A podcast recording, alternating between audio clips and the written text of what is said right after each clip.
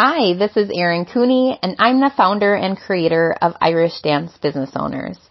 We offer a free online community for business owners to learn and connect, and now we have a podcast. So let's get started. Hi there, this is Erin Cooney, and welcome to episode four of the Irish Dance Business Owners podcast. Today's episode is for established Irish dance business owners, so anyone who has been in business for at least 12 months and most specifically for Irish dance school directors and studio owners. And because you are most likely an Irish dance teacher or coach who is listening today, I'm going to start with this.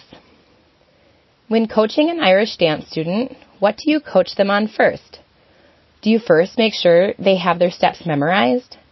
Do you focus on making sure they have proper timing? Do you dive into improving their upper body technique? Do you focus all the attention on improving their lower body technique? Or do you aim to improve their performance quality first? Maybe their energy, their speed, or how well they travel across the stage. Well, for me, I will not generally coach a dancer on anything specific until they know their steps. They must know their steps for me to give them feedback on any other area. Because for me, that's what's foundational, and I don't feel it serves them well to have them thinking about their turnout when they don't even know their steps. Now, I'm not saying this is the right method. This is just my method, and it works for me and my students. And when working with my Irish dance business owner clients, I also have a method. And it's very contrary to what you may see or experience as a client of some other dance studio coaches. So I guess you'd say it's my secret ingredient. And today the secret's out, and I'm going to share it here with you today. And it's that when I coach clients, we first focus on making your business more profitable. Yes, that's right, your monthly budget sheet. We don't work on getting more students in the door, even though that might be your biggest concern right now. But let me assure you, we'll get to that, just not at first. And this is why. By focusing on your profitability, you have complete clarity over what your current current spending is, and then you can decide on what you want it to be and how much more revenue really needs to come in the door. And this is when it gets fun. Because surprisingly, not all new revenue needs to come from new students. It can come from offering more products and services to your current student families.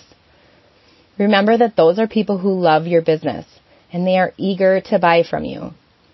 And if you meet your revenue goals through better serving your current clients, the pressure is off and you can just market for fun because it's fun to find new students. This is definitely the fastest way to success for any business owner. But I didn't say it's easy. Many of us, including myself, prefer creativity, art, music, and then obviously dance. And looking at an Excel sheet can be boring. But don't worry, you can create colors in Excel. Did you know that? it's very exciting.